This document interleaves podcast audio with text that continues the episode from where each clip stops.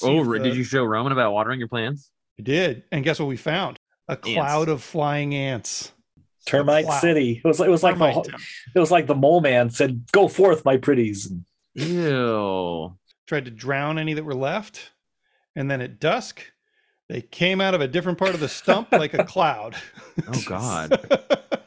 Can I just like spray a bunch of lighter fluid all over the stump and light your backyard on fire? Ooh. Probably. Cool. Roman's getting pagan out there. hey, do you guys want to talk about comic books? Do you guys want to talk about comic books? Are we do are we doing fuck shots? Oh man. Okay, So let's do I- fuck I, shots. have the material for for fuck fuck fucks.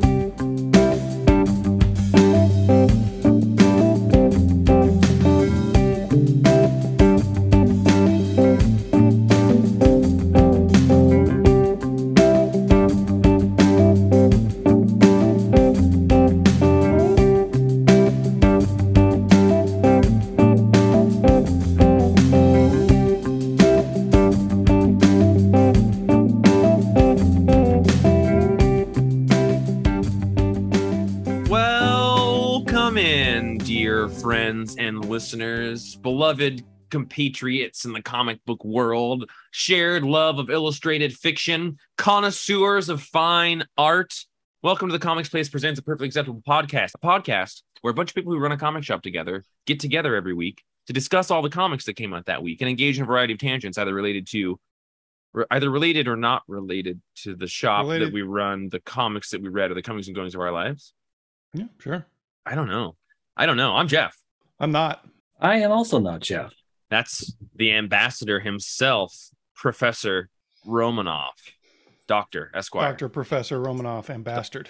Exactly. And bastard. Well, listen, hey, whether he was born in or out of wedlock doesn't at all touch on the merit of his ability to talk about comics. In fact, if anything, it seems to have made him better at it.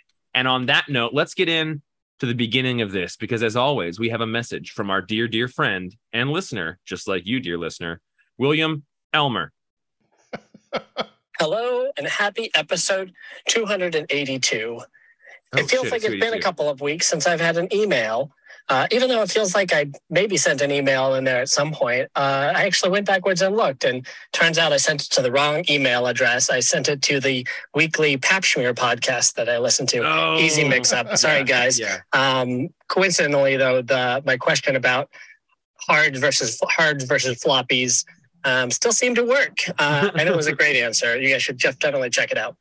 Anyway, uh, I'm fresh out of Emerald City Comic Con, and there's that old adage: "Never meet your heroes." You know, and sometimes that can be the instance when you go to somewhere like Comic Con, and there's all these larger than life creators. And it's totally possible to find out that one of them might be kind of a dick. Um, and that wasn't the case for me this week. And I met some amazing creators G. Willow Wilson, Joëlle Jones, um, and most notably Daniel Warren Johnson, who I'm a fan of, but I wouldn't have considered myself a huge fan of until I got to interact with them over this past weekend, which led me to my question Who is it that you were maybe a casual fan of until you had the chance to meet or interact them in some capacity? And now you would consider yourselves a huge fan uh, and will probably always be a fan forever because of that one positive interaction you had with them. Turn up. Love you guys. Awesome. Talk to you soon. And Jeff, beefcake. Beefcake. Beefcake. What is beefcake? You guys making cakes? Will and I have been going to the gym and we're trying to be accountability buddies for one another. And Ooh. when we show pictures or send texts that we're at the gym riding the bike, uh, we will generally respond to the other person with beefcake, which Nice. is a South Park reference because we both like South Park, apparently. I love South Park. I didn't know that Will did, um, but I like it. okay.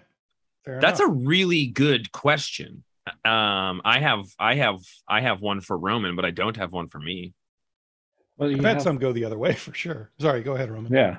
Well, do you have one for me? Well, I'm curious what you'll say. Oh, oh, I thought you had your somebody in amazing answer. It's like a fucking human centipede of cowardice here. It's a human centipede of love. Um, Give oh, take right. Sorry, I get those receive. confused all the Yeah. time. Yeah, yeah, yeah. They're essentially, yeah, yeah. Yeah, yeah. It's easy to confuse human centipede tooted with love. I Yeah. love cowardice. Cowardice and love are, you know, almost saying, the right? same things. Yeah.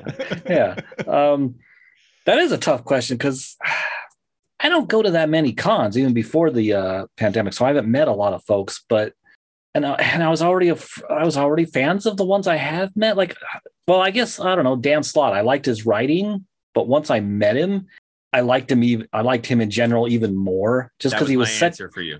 yeah, because he was such a nice guy and yet such a like, I mean, taller but such a Louie De Palma looking guy. Mm-hmm. And didn't did you like met him in the elevator? Is that right?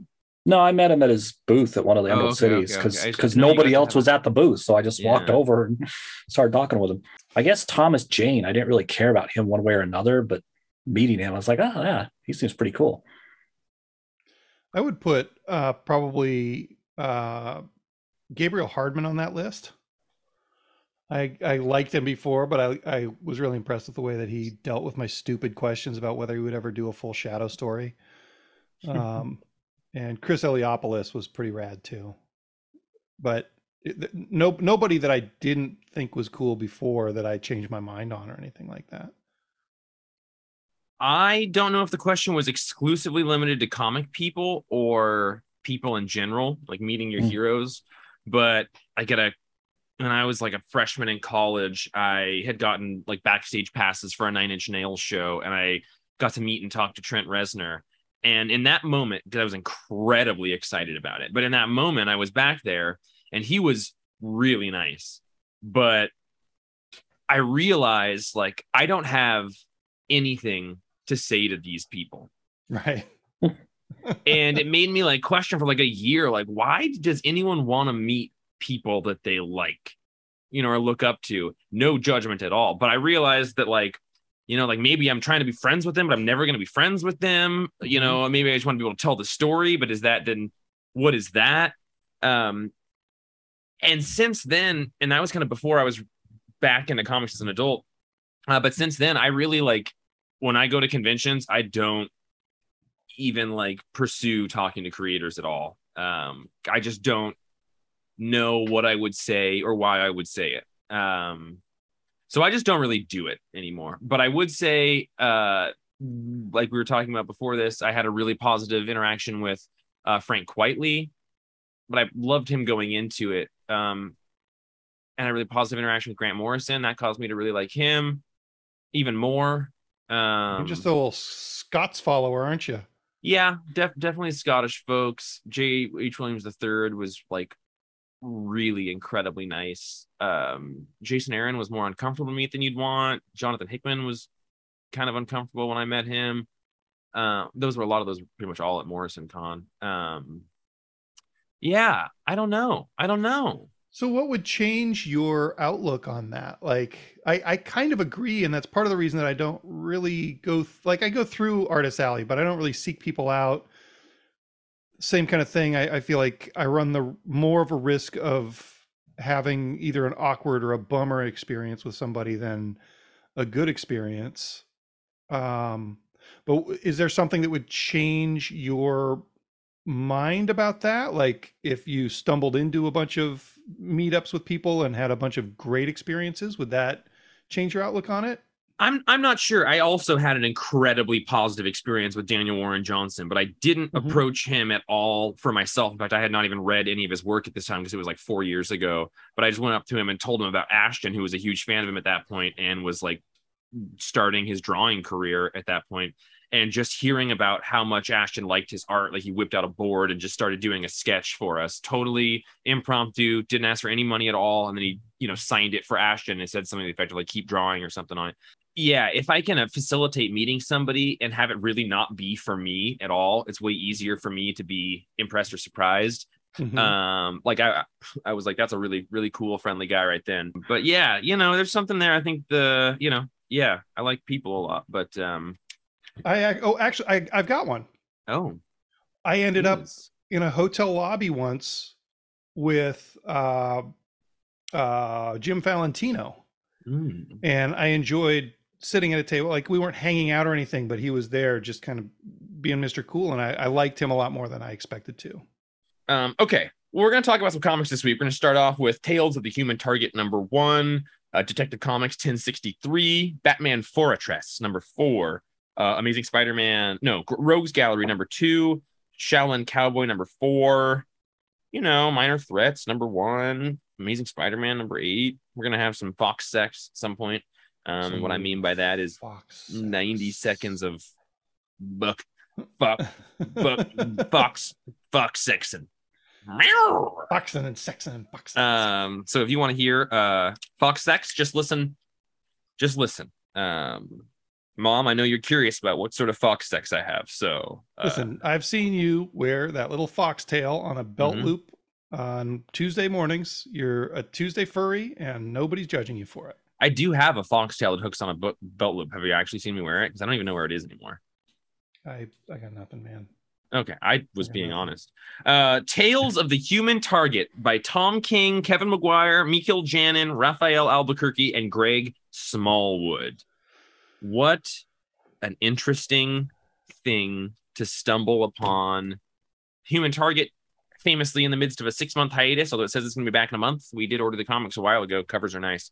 Um, but we got this little thing in there. Django, you had brought up an interesting point when this came in about hope you had a hope for its relationship to the series or maybe a hope of its can you do you know what i'm talking about and can you Yeah. expound on that Yeah. So this, the, I don't think that that six month hiatus was planned necessarily, and I was worried that this one shot was something that they were just going to insert into the mystery, which was disappointing to me because I feel like a mystery that's 12 issues long should have a decided outline before they start working on it. And I know that's not realistic in books and certainly not realistic in comics, but like when I see important things happening in the spin-offs of the DC versus vampires, I'm always a little bit bummed that we get this information about the way their blood works in mm-hmm. something that's not the core story. okay And I was worried that this was going to be like, oh, here's uh one really long extended day of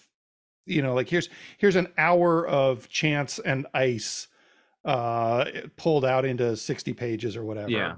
Um and and you know, that's fluffy and unnecessary other than amazing artwork. But what this turns out to be and it's not really revealed until the very end. It turns out to be ice asking her friends about their experiences maybe with with this guy with chance um gosh i don't know if we should even fucking put that in because it's such a rewarding payoff when you find out that that's who it's about yeah, I at- about halfway through it for me i was like what is this? What the f- and i was like all three of these have had like dead people. I bet or, or assassinations towards him. I was like i bet he's all of these people. I bet yeah. like that why else would this be human target? So um i felt very pat myself on the back about that. Yeah um i think it also does a little bit to paint her motivation right? Ice's motivation. Mhm. because in this that's probably the most important thing is that this takes ba- place before the series. You know like right as right before she would have met him shows that she's like doing recon about him. So it means that like she's less trustworthy than we think you know? So that, that's Yeah. kind of an important detail right? But that we've also kind of gotten that hint right up until this point They've right tele- they've telegraphed it. This Yeah. is this is like admitting it kind of. Yeah. Yeah. Roman what did Uh, you think of this thing It might be after she's like first issue after she's met him, but okay I don't know. I, I hadn't decided. I really liked it. Um, the setup is that it's it's every couple pages you're hearing Booster Gold tell a story or Fire tell a story. okay or, that's who that was or- i wanted to ask that yeah, or Guy Gardner. Fire, yeah, Fire and Ice were best friends and kind of a kind of a duo during the DeMatteis um, Giffen Justice League. Yeah, totally Justice best League. friends okay Yeah, Yeah. yeah. but not like um, sisters or twin spirits or anything no just just besties No, yeah, okay Yeah. wasn't there an episode like where they had like like that was that was a dirty manga. oh okay never mind there was an episode where there was some weird sexual like the Martian one, and they had some sort of psychic connection, but maybe that was because of Chance's training with being able to read people or something. I can't remember. Yeah, I, it was- have never known the relationship between Fire and Ice though. they're just buddies Okay. and you don't know how it's all related and everything until the very end. And it's very well done. It's very clever. Tom King's got such a great voice for Booster Gold, but also Guy. Guy Gardner. I mean, he you can tell he really loves these characters. Yeah. Okay. So Roman, you thought that that was a really good booster voice, and it made I- me it made me think like Giffen and DeMatteis did like the versions of all these characters, and I thought that Booster felt over the top even for a Keith Giffen character. Like it didn't bother me because it's you know thirty years after he came on the scene in in this characterization, but it seemed a little more over the top than I think Giffen had him. I, I could see reading it that way. Maybe I I don't don't have have a tone of, tone of voice in my head. Yeah, and it doesn't fit. It does, and it doesn't quite fit with modern Booster and say like 52 and the from 52 on, where he's definitely a hero. It's just people don't quite realize it or that kind of thing. This is definitely you know old original Booster where he's just a huckster and a and a flim flam man. I that's not a uh. I have no frame of reference for the voices of these characters. In fact, I've read more Booster Gold written by Tom King than probably anybody between his Batman stuff and Heroes in Crisis and this. So I can't speak to the how accurate I think those voices are, but I do think I would love to see him write a Booster Gold comic series. And I would also love to see him write any Green Lantern comic series because I think the Green Lantern comics are so often like you see a Green Lantern you use their ring to make a big fist and hit somebody. And it's like that's fucking dumb. Like I think a, a writer needs to use their imagination to use their ring, like to actually kind of conceptualize what the ring would do.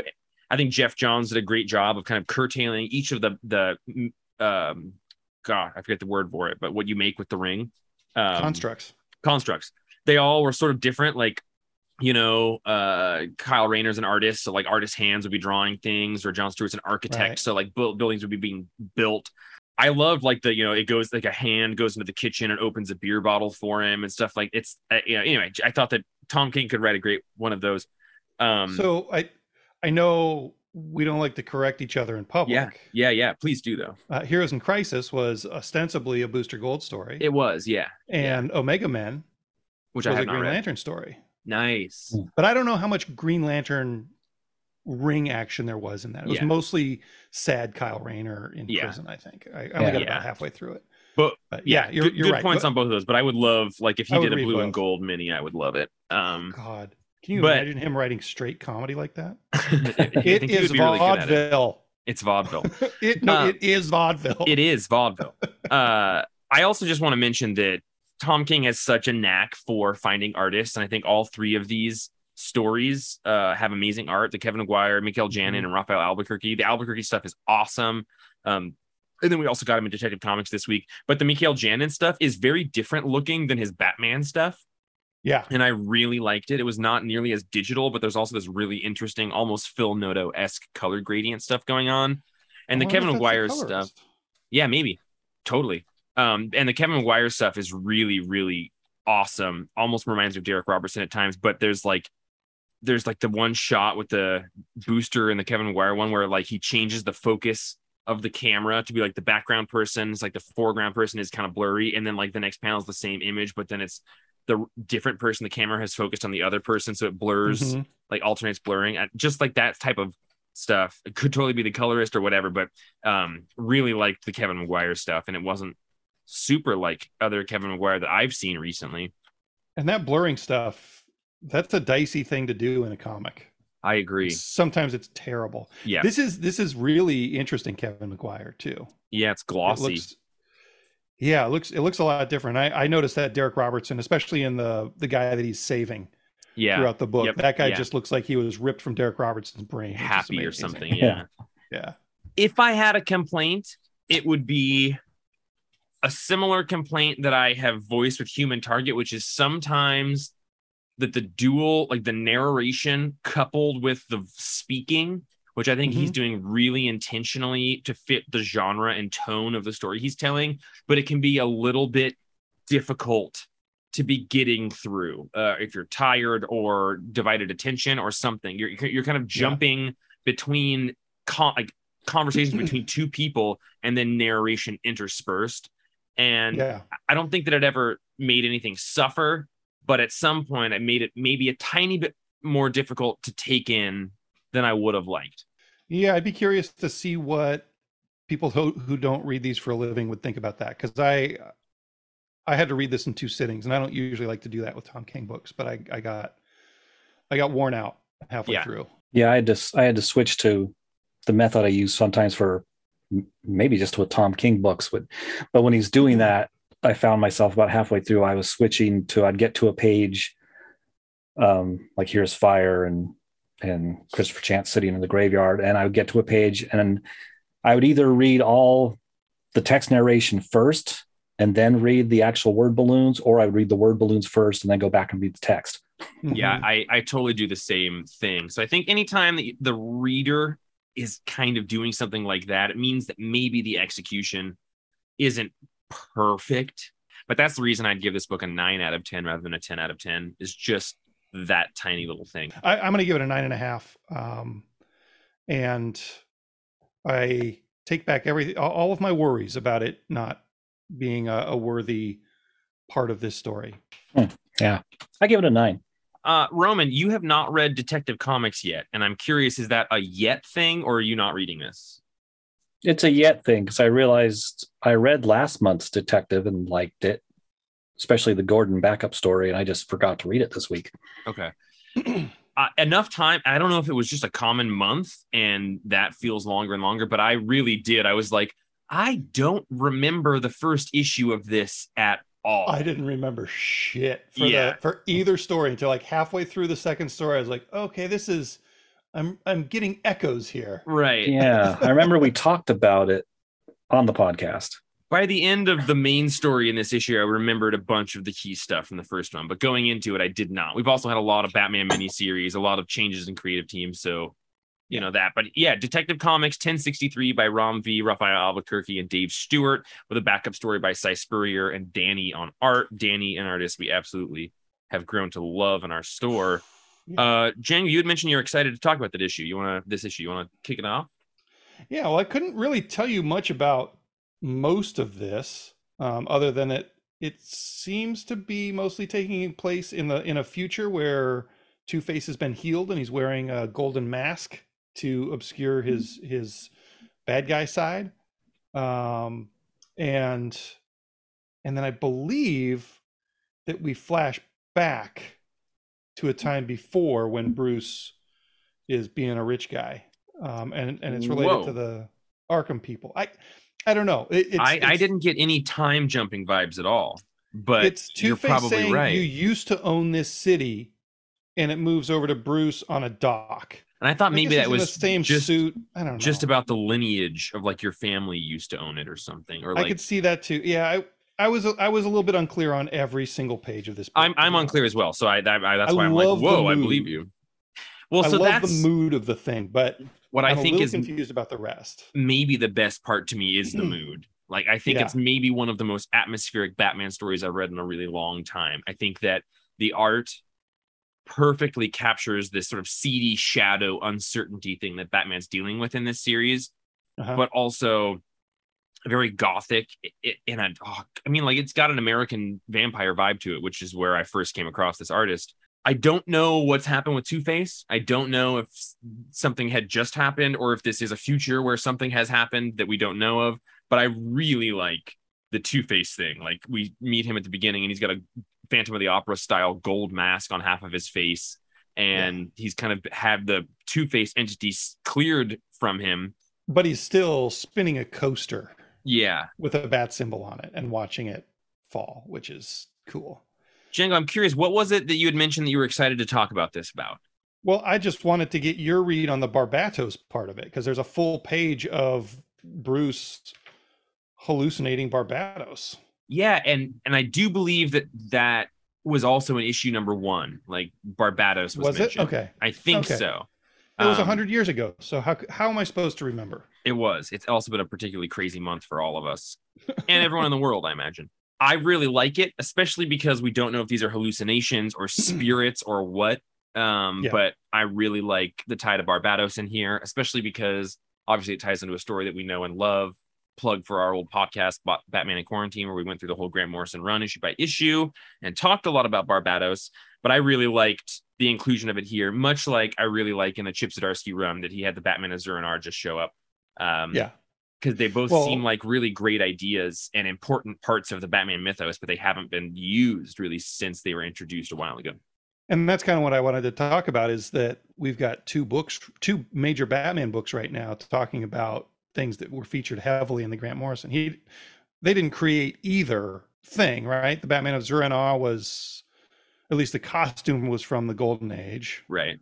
and the Barbatos came in at least as far back as the Peter Milligan Dark Knight Dark City, but they Okay. were both like important bits of um of Morrison's run. So it's it's interesting that we're going back to that which I think was is is kind of thought of as less popular than Tom King's run by a lot of people. I think it is a polarizing run for sure. What I really like is I always think about life in a lot of ways as if things happen two times, it's a coincidence. And if they happen three times, it's a trend. You know, you can mm-hmm. draw a line from it. You can, you know, and what I liked Grant Morrison's run doing was taking these bits from the golden age, silver age, and then introducing an aspect in modern continuity and kind of linking the two Mhm. but you can isolate those stories as just this singular story referencing the past. But now we're putting a third story in there. And i you know i think you can easily get carried away by overusing a lot of those things. But i do really like the idea of okay we legitimized the idea of the batman of Zur-En-Arrh with the grant morrison run we haven't Right. touched it in like 15 years. This third story further legitimizes that and actually makes it much more a part of the mythos. Uh, barbatos I, I i would feel similarly about but i do like that this is kind of a a vision or a hallucination or something but that also fits in with the way that that entity exists within the morrison run so i It i, I shows really like it magnificent restraint on the on the side of DC to wait 15 years to start playing with these concepts again. Well, I think that's just kind of the way that it goes, right? When you have a run that was super influential to certain people, but maybe not super loved, it's Yeah. oftentimes like the auteurs or the creators that will find deep resonance in things that many other people don't love. So, So, these guys were probably reading Exactly. Morrison's run, and now they're in the spot where they're writing them, so they're drawing from that now. I I really liked the main story. I liked it quite a bit more than the backup this issue, but I can't help but maybe think that it was just that the backup was way harder for me to remember what had happened. And then when they mentioned that this takes place before the Joker number 15 issue, I was like, well, I don't remember what happened in the Joker 15 with Gordon to make sure that this is not at the end of that. Like, I can't quite remember either. I don't think it super mattered. I don't think so either. I just couldn't really get my like footing in that whole the Joker story. series. Yeah, yeah, you're good point. Um, I love the menacing end of this and the, just the moody art. Like I had to read the last page twice, but basically these this this kid is reunited with his mom and they go into this women's shelter, and then the bad guy puts a padlock on the door and a notice of demolition, and he's just locked them in there and given the order for the building to be demolished. Oh, And wow. that is that's some evil ass shit. Yeah. I gave would the say- whole yeah, yeah, go you ahead.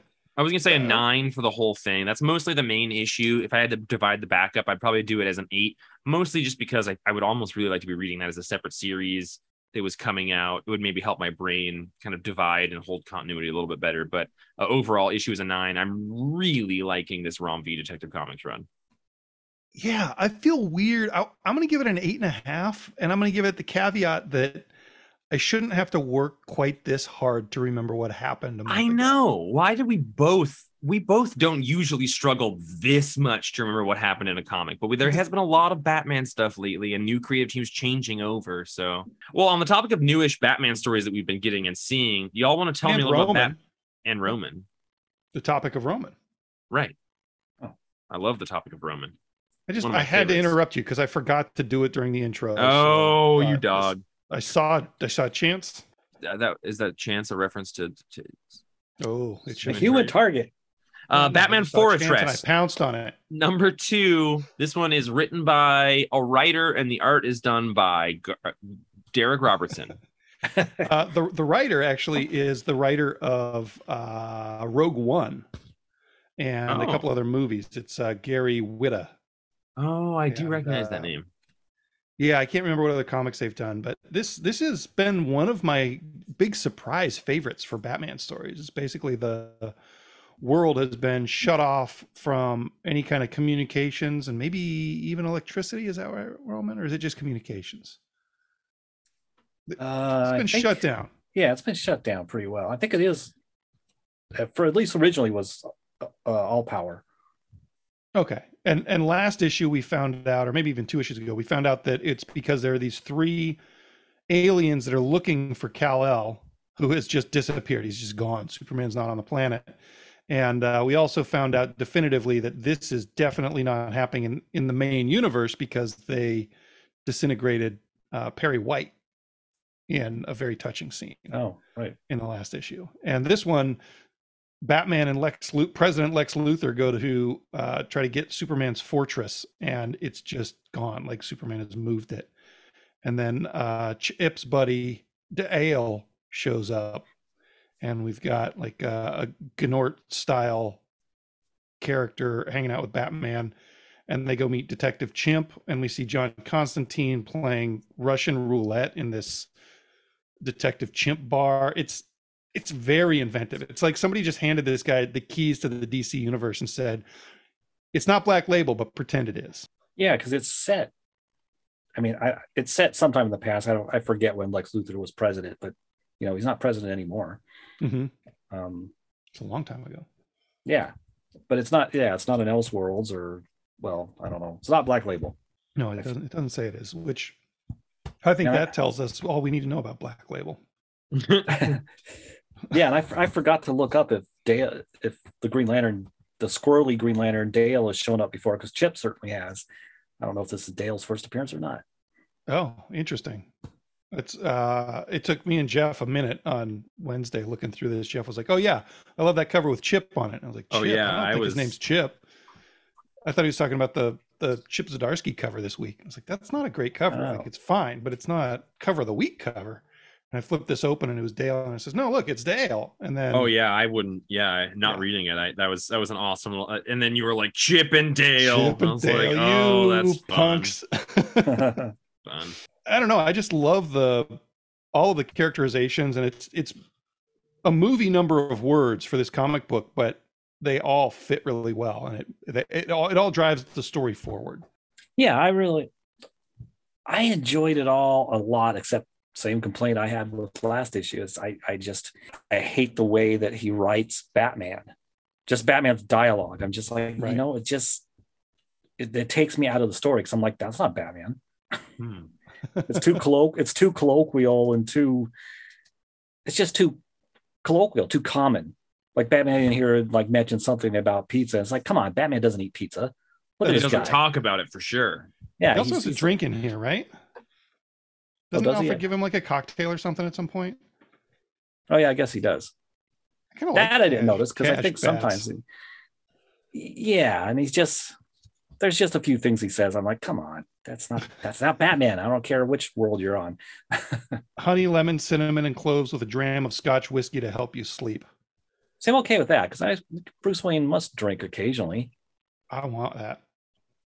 You Well, want yeah, the that drink, does or you sound don't good. want him to drink. I want the occasionally? drink right now. Oh yeah. It does sound good. good. But yeah, I liked all the plot points. Oh, that was another one that, even though it was to good effect, it bugged me. I was like, come on, Batman would never, ever, ever take Lex Luthor to his best friend's Fortress of Solitude.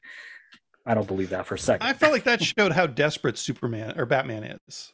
Like he would Superman never get that. has been bad, missing desperate. since the beginning of this, and the whole world is gonna like they're fucked because all everything's broken because of these guys.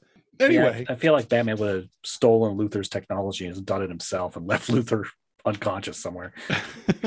I think this is probably my second favorite Darick Robertson art in this Hmm. issue. Yeah, Mostly really, because of the detective chimp scenes. Oh, the Yeah. Hellblazer that came out recently is my favorite. Uh, which one? The Hellblazer. that Oh he- yeah, he yeah, yeah, yeah, yeah. That that was like far and away Really his good. best art. But Yeah. yeah, I thought Yeah. this was really well done. yeah, it really is. Even his, and I think, I don't know if he kind of subtly redesigned Batman's costume, but there's a page where uh, Dale and Batman arrive And- in Nepal, and just that that big panel where Batman's posing heroically, Yeah. his Mm. costume looks slightly different than I think I've seen before. It's a little the- Tim Burton esque. Yeah, yeah, and the bat is huge, which I Mhm. like. It's cool. There was only one panel when uh, he draws Bruce's face when he's in the cave, where I'm like, boy, that looks way more like, say, a character in Hitman than it does Mm. Bruce Wayne. I think it's funny that the like when he goes to the Arctic Circle, he's got a bat parka on, and when he goes to Nepal, he's just he's just wearing Batman '89 outfit. Like yeah. it might be insulated, but you're cold, bud. You're cold, Bat. He's Batman. he Uh, can he could take Nepal cold. Well, after your scores, I have a little bit of gossip I want to share with you guys. I'm gonna give it an eight. I'm gonna give it an eight, and I think anybody who's reading Batman books would probably like this. I gave I gave it a seven. I'm just you know, and I love pizza, but you know, Batman. he's he's he's he's better than Olympic level athlete in training. Has to deal with all these superpowered guys. He doesn't. He can't allow himself to eat pizza. I heard, and I bet you guys heard as well, that we're about to get Alfred back. Hmm? I haven't heard that. Alfred's coming back. Praise the Lord. Yeah. Start maybe Dark Crisis related, or no, like the next issue of oh Batman versus Oh. Robin. I think the preview was just released online, and Alfred comes back Uh, in it or something. Who fucking cares? As far as I'm concerned, he's back. He's in Batman Fortress. Yeah. He was in Chip like, he's- Zdarsky's he's run in flashbacks. fucking everywhere. Like Yeah. he is back. If you get rid of all continuity, then bringing character back doesn't mean anything. Yeah, I agree. It's but But it's it will nice also have nice to just not have to even answer the. It's like, oh yeah, Alfred's back. Okay, cool, sweet. Well, like, Yeah. he's back How many in everything got? because he's Alfred. Yeah, wow. good question. Did, did they let? Did they? La- oh, I wonder if they Lazarus pitted him or what. I don't know. I, it sounds maybe Lazarus related, but also it does sound like this Dark Crisis story is going to be dealing a lot with like magic affecting the DC universe. So maybe magic is related to it. I, I don't. I don't know, but I thought it was an interesting thing. Um, so something to something to look forward to in the horizon because who doesn't love Alfred? And if you don't, That's solid, solid hot goss, bud. It's hot goss. I saw it on Bleeding Cool. They showed the image that of the issue that you know uh previews. Rogues Gallery number two. This one written by Hannah Rose May with art by Justin Mason. Image Comics. Django. I did not grab this this week, and you were like, "Are you going to read Rogues Gallery number two? And I was like, "I have no memory of Rogues Gallery number one." You're like, "Well, me neither, but I do remember it now." I was like, "Oh right, it's that one." And then we were like, "Roman, did you read this?" And he's like, "I don't know what you're talking about." And yet, I thought it was actually a really, really good issue. Django, what did you think of Rogue Gallery number two? I think it's a much better issue than the first issue. Uh, Mhm. We basically just get the actress. Well, so, so for everybody else, this was the issue that we talked about probably four or five weeks ago, uh, where the the grognards who hated the woman who played their favorite superhero on a TV show decided to go rob her house because she just picked up a, a signed copy that's like one of four in existence of the first issue. You know, just like, but but it was a lot of very Toxic straight- fandom turning against toxic fandom without Yeah. a wink at us. Right. So it was hard to tell where the where the creator was coming. Are we from. Supposed to be on this person's side? Are we supposed? Yeah, yeah. Actually, I forgot that that was an aspect of our kind of initial thought. We also initially thought because that first issue ends with this group of Gargnards, grognards? grognards um going to the house of the person to like maybe kill them or steal their shit or something Mhm. and it ended with us thinking that that whole group was going to be killed by the red rogue or whatever her name is Yeah, i was quite pleasantly surprised that this issue was so different than our expectation and the first issue as well yeah. It's basically the the actress's few days leading up to the the other people deciding to rob her house. I think she's a lot more interesting and a lot more sympathetic than than any of them were. I don't know if I would have liked this better as a first issue. I think that it needed to be the second issue because they make they really villainize her in the first issue. And then we like we kind of talked about it like it's it's a gross statement about fandom of how kind of possessive we get about our characters and our stories and we lash out at these people who are playing them and we assign motive.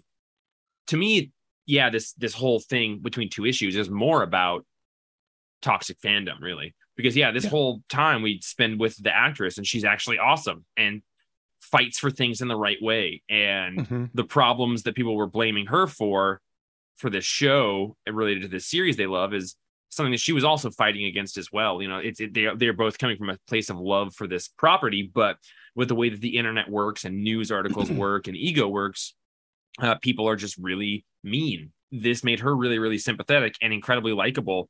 Then we get an alternate basically view of what happens at the end, right? Those those people were going to show up to off her or steal her shit or whatever. But What what did you think of her obsession with the negativity in the news? Like I feel like a lot of actors learn pretty quickly to not engage in that stuff. And it seemed like she was kind of hooked on it and maybe maybe this was her first big thing and and she hadn't really gained the experience to build up the thick skin to deal with that.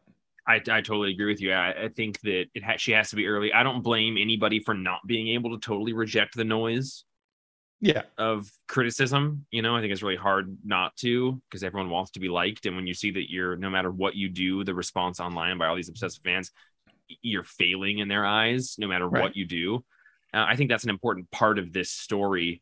Uh, Yeah. You know, maybe she would be a more admirable character if she could just turn that off because I'd be like, yeah, hell yeah, that's how you, you know, deal with that stuff. But I don't know that I would know Shorter that comic.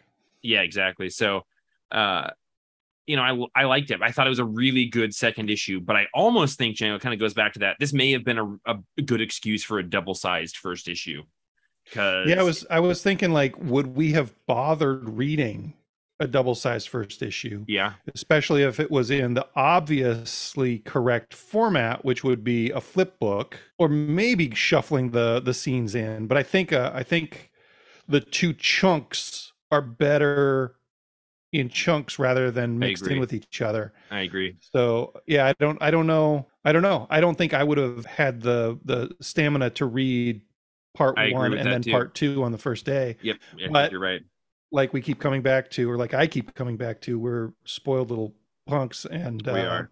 are a little bit pickier about exactly what kind of time investment we put in. but there is such a tonal shift between issue one and two and if i had spent four dollars on issue one Yeah. you know if i had paid for the issue i would either be like well i'm reading the next one up for sure or i'd be like Right. well i don't know if i want to spend another four dollars to follow this narrative and we Yeah. kind of thought it was going to continue that first narrative so i'm I'm sure the next issue will. Yeah exactly Color me intrigued at the very least. i'm gonna And- give it a and I love the art. nine yeah and i that's what i was gonna say is i love give it a nine and i really love the art i really Uh, liked it I also really liked it. I'm going to give it a seven and a half out of ten. hell yeah I don't know Um, that tracks, but that's Oh. so says I. So Tracks. says we me. tracks to me. And so says you we about Shaolin Cowboy number four. Um Django, this is a little moment for you to shine here. Tell us about it. there is no story. Well, that's not true. Okay, so so I, I think our recurring complaint about Shaolin Cowboy is that the dialogue is is a, a, I don't know obsequious, opaque, obtuse, uh, some O word, and that the art is amazing, but the you know the story leaves something to be desired. I think that this is the issue that all of the stupid words in the previous three issues actually pay off. And we find out that this story that's been, been being told by the lizard um, about how his dad tried to eat him, and then the Shaolin cowboy saved him, and he went on a, these, this adventure with the guy. And we see years and years later that now this lizard has a family, and he runs into the Shaolin cowboy, and they have an like a final adventure together, and it's kind of sweet.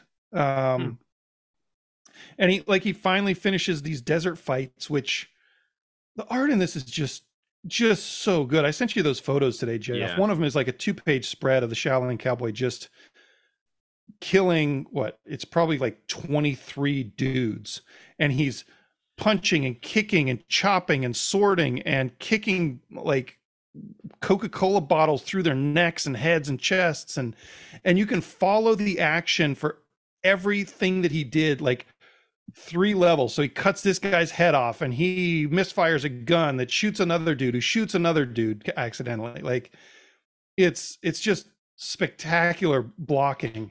I'd love to see And the then- sketch, like the rough sketch of what that scene, because I, you know, I bet he like mapped it out while drawing. Like, I'm going to cut this guy's head, but maybe he's got a gun that goes off. Okay, cool. So if the gun go, like, I would love Yeah. to see the rough line of this page, like that double page.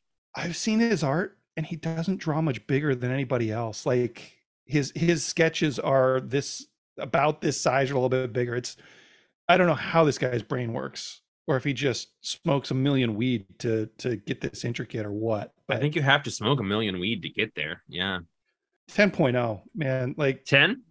10 and like you don't even have to read the other issues. Like you could these are all just kind of let's look at this beautiful drawing and and the story can be secondary, but I think that this story would have an amount of impact even just in this one issue. And Well, the city is just full of right wing like Trump shit. It's like it's like a bad guy Yeah, city that. and it's Yeah. hilarious. Well, 10.0 is a pretty dang high score, Django. So, everyone, if you want to see a slice of comic booking that is truly special, uh, Shaolin Cowboy. Django, did only you and I read Minor Threats? Is that right? Oh no, did we just do a podcast where Roman only talked about like two books? We're going to go. We, we've got one that's going to be Roman and I later, and then we've got his buckshots. Um, but it, His yeah, buck- it- I like to call them buck tucks. well, well, they're they're fox fucking, is what it is. You, you, you tuck in and buck them. Um, but let's do minor threats re- number one really quickly. Uh, you this is written by Patton Oswalt and another writer. I guess I should talk about Jordan Bloom, Patton Oswalt and Jordan Blum. S- Blom, Scott Hepburn, Ian Herring, and Nick Nate Piekos. Um, you listened to a podcast that he was on, and it made you more excited to read this book. Can you tell me what you knew going into this that I didn't know? What I knew was that it well, it is throwing you into a Black Hammer style world.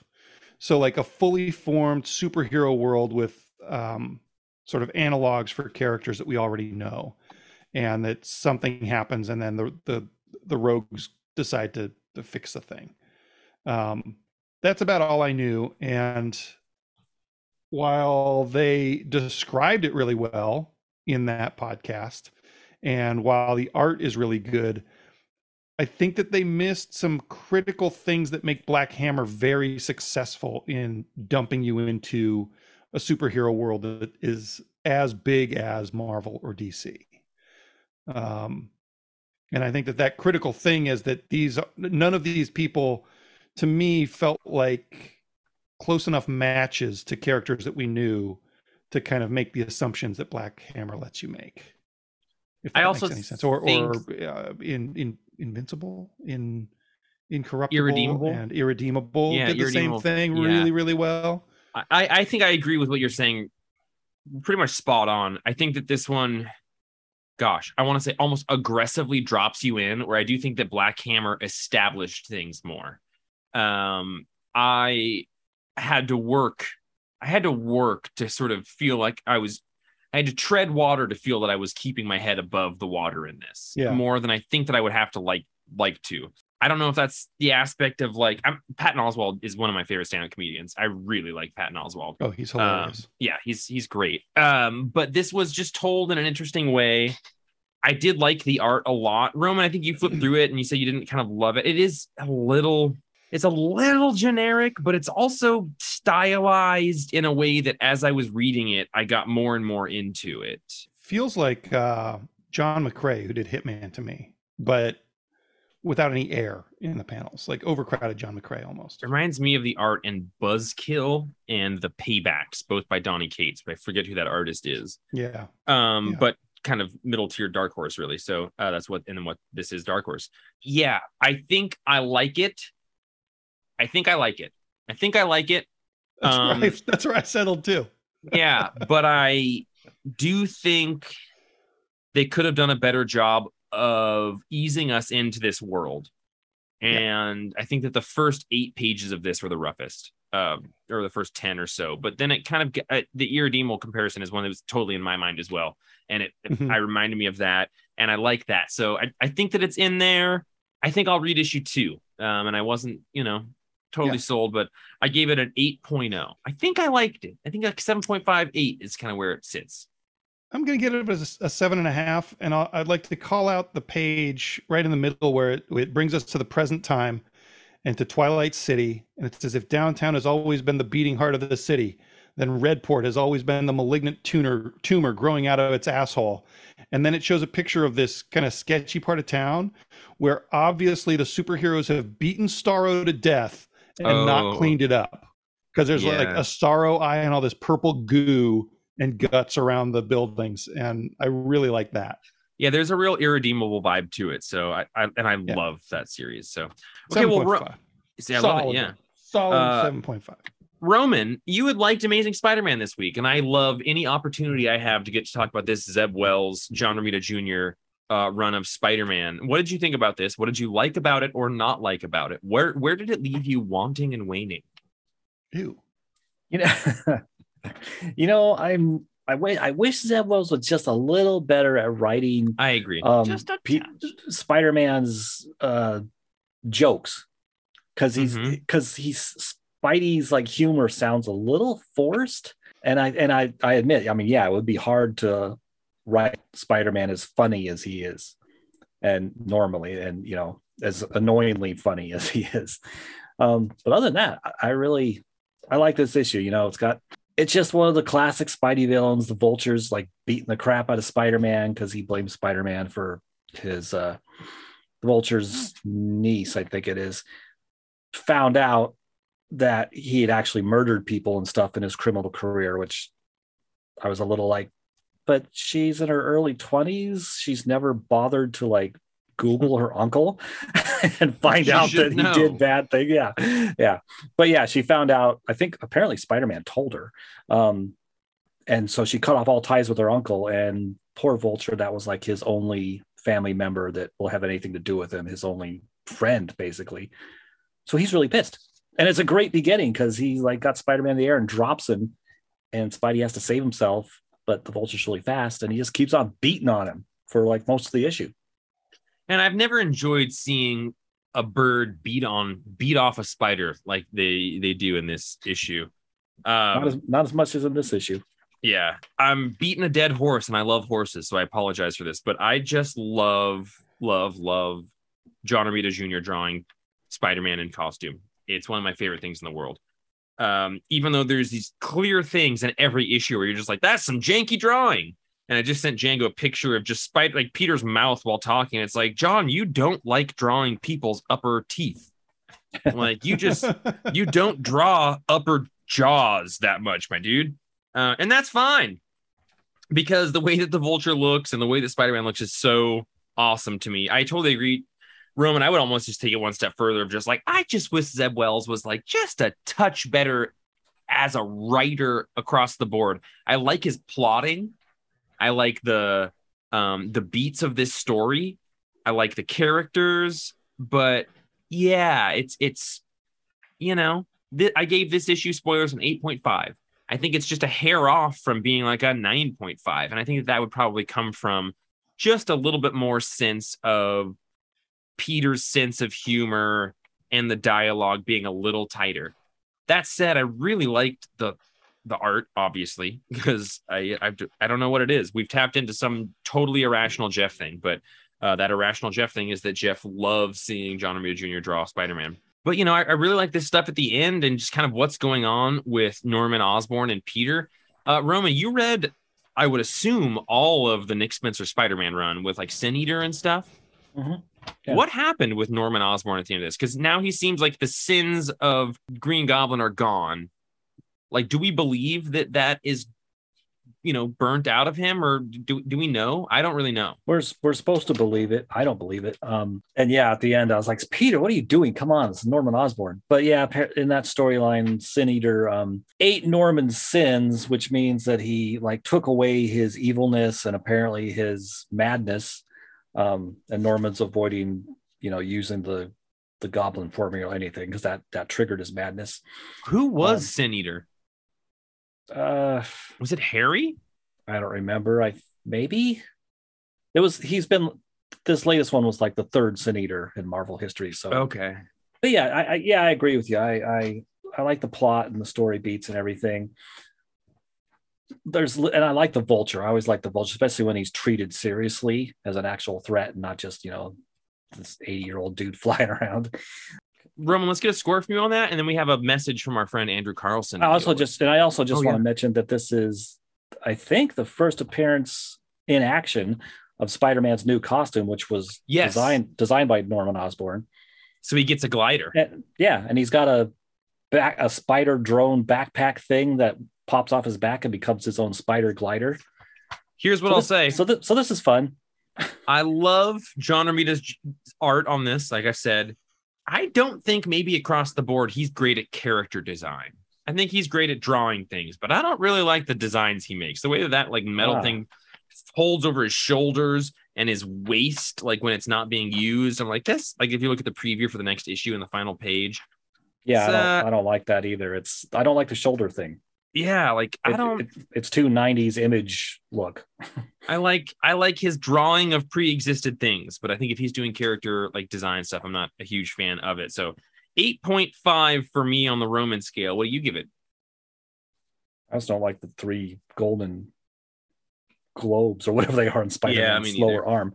Um, They're filled with Uh, those weird little gross spider mites that come out. Oh, is that what they are? Well, he throws one of those balls at whatever Oh, it yeah. gets in his eyes, and that grossed me out. I, li- I like the Spidey nanobots. Um, I give it an eight. Hell yeah. Pretty close. Um, all right, my friends, we have an audio recording from our good friend Andrew. The Oh, Carl. don't forget Andrew to here. Um, Oh, okay, okay. I won't. Uh here's Fox. Oh, uh sorry, uh Django And, really like, don't forget to play up there. Andrew's. yeah, yeah.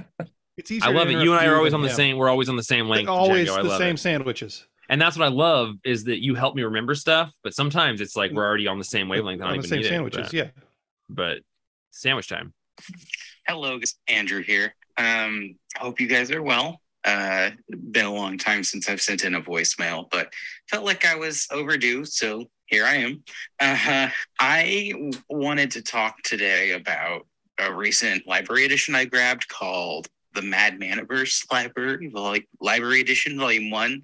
Uh, it's Michael Allred's Madman, and uh, I mean he he appeared in crossover, so I was curious, and I I'd always been aware of Michael Allred's work, and I'd read a few things by him, but hadn't dived in too much until Jeff and Django, you wonderful folks, um, recommended X-Statix to me, which I recently, I think it was in May, I finished. Um, just absolutely incredible. Um, and so I, I grabbed this library edition for my birthday, and it it's one of the best things I've ever read. And I love that not only is it like just so much fun it's also like it's kid it's it, it's like a kids movie in a good way like it has adult themes but they're not overt that they're like a kid I, I I can totally see a kid being able to read this um like probably down to like seven or eight. I mean it gets a little gory at times but like there's absolutely no language. Um like it- it's just it's just so much fun. Like he meets aliens has crazy sci-fi adventures and um yeah so i'm like halfway through so like i don't know 93 in the series but yeah no it's it's a lot of fun and i highly recommend anyone who has a chance to like check it out at a li- at the library or um buy a library edition yourself. Um it it's it's awesome. Um and on top of that it has pinups from like darwin cooke moebius jack kirby uh jim rugg uh man even like todd mcfarlane jim lee. Which was really funny to see. Um paul pope um that what's that one person jeff uh with just one name? Uh like one it's just his first name or whatever. Uh that person has a uh pin up in there. Um like it's what's uh matt groening's also got one. Like it's crazy. Um and yeah it's just absolute blast. I highly recommend anyone to check it out. Um hope everyone's been enjoying the comics they've been reading. And yeah have a great one guys. Thanks as always. Actually you know what? We're gonna do a question. Please do. I I couldn't think of a question. Oh, no. guys. Um, I thought of well, I thought got- of two, and they this. were both very bad. So I am just not. No, no, they're just not going to get asked. Um, so ask yourselves a question, um, like you did last week. So Oh, no. I, I think you can do it. Uh, in fact, actually, I want Roman to ask you guys a question. Um, 'cause I feel like Roman never does that. So Roman has to come up with the question for you guys to discuss. Have fun with that one, Roman. While you Oh. come up with a question, Roman, can I uh, can I make a prediction about Jeff? Uh, I'll I'll allow it. I don't think that Jeff has read much Madman. In fact, I would say Jeff has probably read almost no Madman. Is that is that right, Jeff? 100%. Hundred percent. It's Ginchi. What's Ginchi mean? It's like cool, sweet, bro. I uh I did pick up some issues. I would say that Mike Allred oftentimes falls into an almost Geof Darrow like category for me as well, where I love the look of his art, but the stories that he's generally tied to are not very palatable for me. I think he's so eccentric in a wonderful way that everything he's released in the last like 10 or 12 years are is with the exception of X-Statix not something i particularly want to read um I think but I did read some Madman, but never like sat down and read a trade of like a whole 10 issue thing or anything.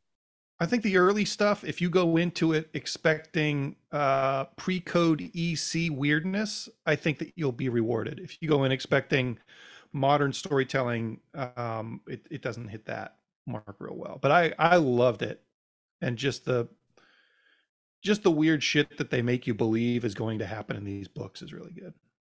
But Roman's got a question for us. I, I just want to put a pen on his email before that. Um, I think it's cute that you recommend, you said that Django and I recommended X-Statix because I would say that probably both of us are influenced by our Mike Allred appreciation from Django or Roman rather. Maybe not Django because he was around at a time where he wasn't at the shop where that would have been coming out. But my Allred love came from Roman's recommendations, probably before I even worked at the store. So um, all of that filters down from the wonderful arrowhead spring that is Roman's comic knowledge and appreciation. And I would only recommend X-Statix based on the fact that you love it so much because I I've love it. it. Yeah, I love that series. And I and I read a I read some Madman, Mad Men, Madman. Um, I always liked Allred. So, what's your question for us? You know, fellas, boys, what's uh I don't know, what's your who's your favorite classic image character and why? And by classic Ooh. image, I mean like pre-invincible. Yeah, yeah, the original Ooh, stuff. So it could it could be Yeah. Bedrock if we wanted. The original one, yeah, it could. Doesn't Speak- to be the speaking of weird shoulders. I, I know Yeah. mine. Do you? Yeah. I bet you could guess mine. Spawn. Yep. Is it really? Oh Yep. wow. Kids love chains. Man, I don't like that comic series as it's written, but I still like I own artist editions of the art from it. And I think that I just grew Oh. up thinking it was the coolest looking thing ever at a time where I was young enough that it didn't matter if it was good writing or not, because I couldn't really comprehend writing. So Right. I was just looking at awesome pictures, and that's maybe one of my favorite character designs of all time. And I still I ordered a new Todd McFarlane Vault edition like a couple weeks ago. You know, like Yeah. it'll be on a couple months. So I I I love McFarlane. that- So Spawn is mine for sure. I think character wise, like if I was going to limit it to the first six six books, because like I don't even know when Invincible started coming out, I don't know what image came out in between. yeah. But uh, if I was if I was going to say from the original runs, Savage Dragon would be the easy win for me. Hmm. Um, I don't like his character design quite as much as Spawn, but I like the soap opera nature of the story and just the relentlessness with which Erik Larsen puts that book out. Yeah. And and experiments in there. Like McFarlane is not experimenting. What about the Maxx Django? no? Okay. No, I like the art, but I I don't like uh I I could never connect with the story. I've never read it, so Um same with Death I just know you like Sam Kieth. I do like Sam Kieth quite a bit. But j- uh, there's just something about like Savage Dragon being a cop with a fin on his head and that mystery that runs through the first bunch of issues about where he came from and why he's got the fin and Hmm. and yeah, I and and the number of new dumb characters that are created for that series on a regular basis is mind-boggling. Yeah. Uh, I, it, it's it's some serious craft in there. Hmm. So what about Good you, an- Roman? Good answers. Shadowhawk. Um, Shadowhawk, isn't it? Shadowhawk all the way with that weird K on the end of his logo. Um, no, actually, I think yeah, Savage Dragon. Um, and and yeah, Spawn has a great costume design. His yeah, his design, his costume, even the colors. I remember when I first saw him, I thought, wow, those are some really cool colors. Mm-hmm. Mm-hmm. I think it's time for us to start having sex with animals with four legs and fluffy tails. What do you guys think? Can I just shoot guns? Um, Uh, so I- we I- were talking. We talked about buckshot. I'm just kidding. I just wanted to try and deal with that in a really uncomfortable way. Um, Roman, like he succeeded, bud. Um, Roman, we were talking about buckshots earlier, and Roman referred to them as fuck shots, and that made me think about fox shots, but then made me think about fox sex. So, to that end, um, I'm gonna get my alarm machine out, and I think one of us is gonna go first. Who do you want it to be, guys? You. Okay. Do you have your timer out, or should I time me? I'll time you. I'll time you. Okay, You got your books? I this do. is the most polite that this segment has ever been. And I think it's because we're all a little bit nervous because it's our first time fucking foxes. Jeff, go. I've never fucked a fox before. No, I have. I just want to talk about Deadly Class 55. This is the penultimate issue of the series, uh, second to last issue of probably my favorite ongoing comic book series for the 10 almost years that's been coming out or that I've been at the shop. It comes out intermittently. It's by Rick Remender and Wes Craig. I have caught up with it so that I can make sure and be reading it in issues while it comes out at the end here. And I think that it is, mm, yeah, my favorite book. I think it's my favorite book. Um, probably the most resonant that I've ever had. It's sort of like reading Harry Potter, like I always say. You, I grew up with this book, and uh, I love it. I think it's incredible that the art by Wes Craig has gotten better throughout it, and he's just this incredible, masterful artist at this point who does these things over and over again. Where I'm like, God, that is amazing but beyond all of that, I love that it's just Rick Remender pretty much taking like parting the kimono wide open and letting us crawl inside the gaping maw of his creativity and uh and his imagination and his his life and it's uh it's dirty and gross and sad and there's a major death from a major character in this issue and it just feels so much like ke- keeping up with friends that you've known for years and years and years. So it's a even 10 for me. My favorite book of the week for sure. And I really am going to be heartbroken when this ends uh, because, but I also will have a sense of completion that I've never had before. I've never read a comic book this long every single issue without ever missing an issue. I've never I've never done that for like I've never had a decade running comic series um that will then come to an end and kind of have a beginning, middle, and end. I mean, what started at that time that's still going? Saga. Not much. Like But Saga. Saga took like three years off, but this took like a year and a half off. So yeah. Yeah, that's wild. Mhm. Did this only take that long off? I don't know. Maybe, maybe it had look- bigger hiatuses in between or something. but yeah, when he made the show, there was probably a solid year. I mean, I think it wasn't uncommon for them to be taking like six months off between trade paperbacks, whereas like Okay. many others did three but yeah. like they they would go away and um it's just really impressive the amount of rick remender that i feel like i'm talking to while reading this book and that's a pretty Yeah. incredible thing so uh 10 absolute 10 um django asked if he should catch up and read this book and you know for the end and I give a really wishy-washy answer. I don't know. I don't know if this is like a very Jeff book or more widespread. I know Colette loves it as well, and she's caught up and loving it. But um, Jeff, there are very few things that you would continually give tens to that I wouldn't appreciate. I agree, and vice versa. But this really does get into this subject. I mean, like, I think at some point you're probably, I would assume that you're probably like Jeff. Get out of your your negativity is actually a little bit egotistical, like or like your your your self deprivation is a little egotistical, or your nihilism is you know like there there is Not this weird yours, but his. Anyway, I think that there's a lot of good in it, but I also think that it might. I think it. I totally understand it maybe being hard to stomach for people because it was hard for me to stomach at times. That that's me. Ten. Before we go to the next uh, segment, Yeah. can I suggest uh, rebranding? Of Yes, this, please. This, this part Of the fox sex. You don't like Yeah, fox we- sex. I think, I think, and, and I might be wrong. Yeah. I've been wrong about branding before, but I think that maybe we could ride the coattails of another organization Mm. if we change the name to Fox Nudes. Mm. I think we could get some extra listeners that way, which we desperately need. Welcome to Fox Nudes. Hey, Fox News, where a bunch of people keep up with the comic book news and have sex with foxes. Fox Nudes. Oh, there you go. Fox Nudes. Get ready for some pictures of naked foxes. Django, you've probably got 90 seconds on the clock to describe some of your favorite naked foxes of the week. Let's talk about some really nice shaved. d- Are they dogs? Roman, are foxes dogs? They're They're, canines. they're Or can- wolves? Or yeah, they're can they're can canids. Okay. Okay. Cool. So t- t- take the, the fur off your favorite canine, Roman. Django. Sorry, Django. Go. Speaking of Fox Nudes, Sins of the Black Flamingo has some very handsome naked men in it. Ooh. Um, I'm enjoying this book. It's it's pretty solid. I like the the motivations. I like the way that we've just been kind of Yeah. thrust into this world of uh, Thrusted.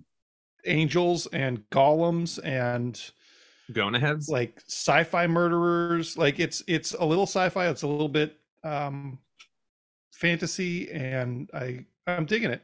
Uh, yeah, I think I think uh, it's a, it's a good little mystery. I also read The Lonesome Hunters number three from Tyler Crook. I think this is just a four issue series from Dark Horse.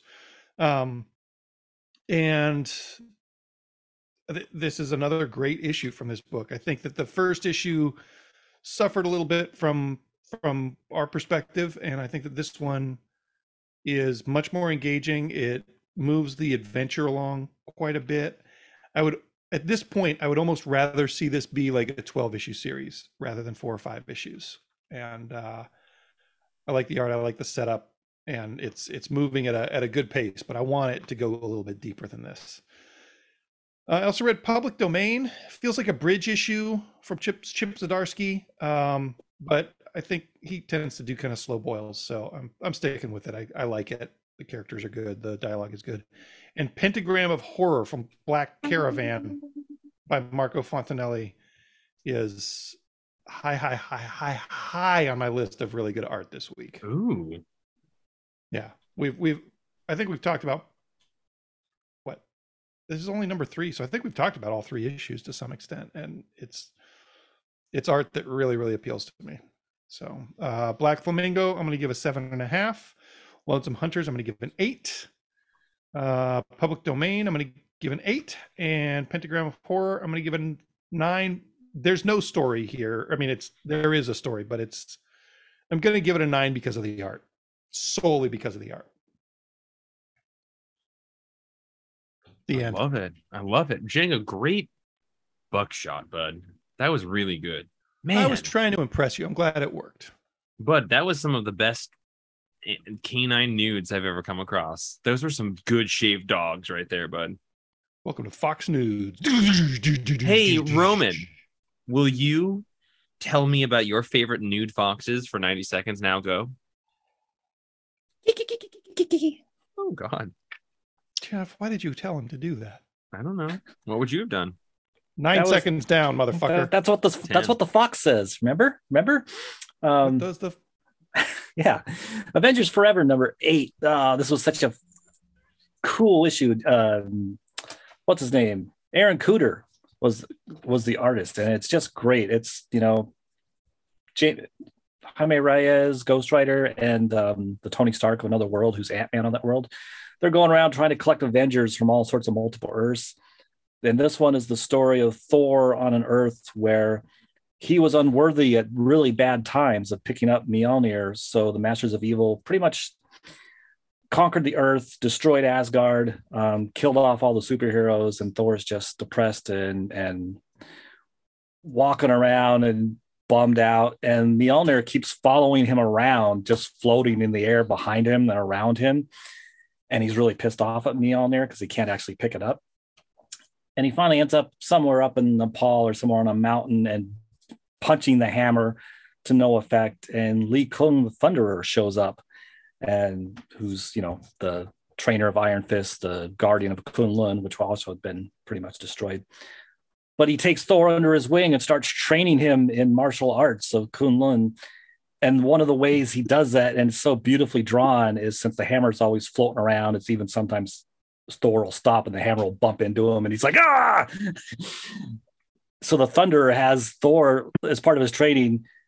Just keep punching the hammer. It's floating in the air. Just keep punching it and punching it. And his hands are getting bloodier and bloodier. And he's standing in a pool of blood. and he keeps doing this for like months and months and months and finally the hammer like dodges the blows so thor's starting to finally defeat the hammer and it just goes on from there and it's so cool and you classic just martial arts you know come back from the brink of despair to try and become a hero again um and since they're in Kunlun, you know, you think that he's going to become Iron Fist, but other things happen that are even better. So it was awesome. Oh, Um, I wish I was reading that series. um, do I have any time left? No, it went off. It went off. Oh, it did. I didn't hear it. Y- Yeah, something's weird with with like abrupt sounds on your mic or something. Oh no! I'm Like we didn't hear we didn't hear that sound at all.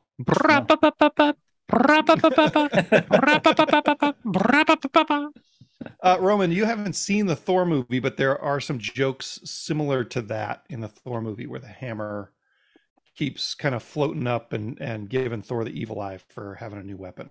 Oh, wow. Okay. I'll see it soon. It's coming. It's coming to Disney Plus September Nice. 8th. So Oh, we need yeah. a score from you. Oh, uh, I'll give it a nine.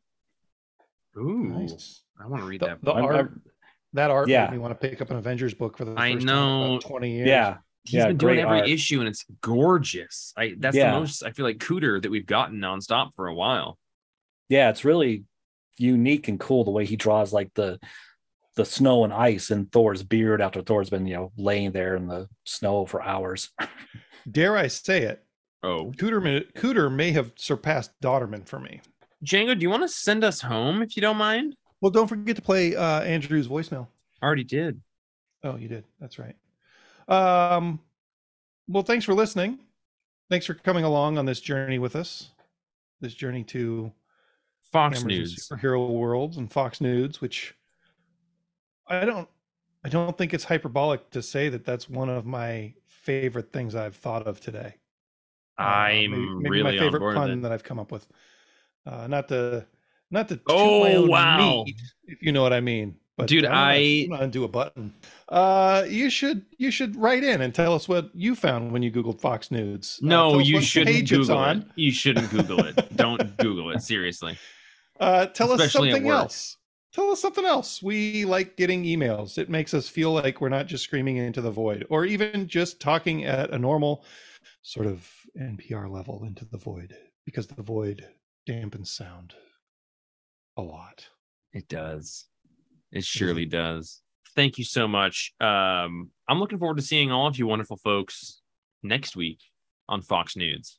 Tune in. Sounds too much like we're talking about Megan Fox now that I've accidentally Googled Fox News. I just keep thinking about Tucker Carlson. Well, we gotta go, guys. We gotta go. Jeff at thecomicsplace.com uh, and come say hi at the comic store. I'm Come say hi at the comic store. I'm anxious to see everybody. I'll be probably off next week, but I hope you guys Yeah. call me. And, I bet we will. uh, yeah, yeah. Uh, I'm Django, and I was wondering if it wasn't Fox News, what would you rather see? Uh, I'm Jeff, and um, Uh, and I'm Roman, and um, and I'm just going to ignore all of that. Thanks for thanks for listening. thank you for Andrew for always editing this podcast. He's gonna be out of this town, so uh, this week, so I will fortunately be editing this episode, and maybe I'll do something with that Fox News stuff because maybe it was a little too much. See you next week. All right, I got to Google this. Uh,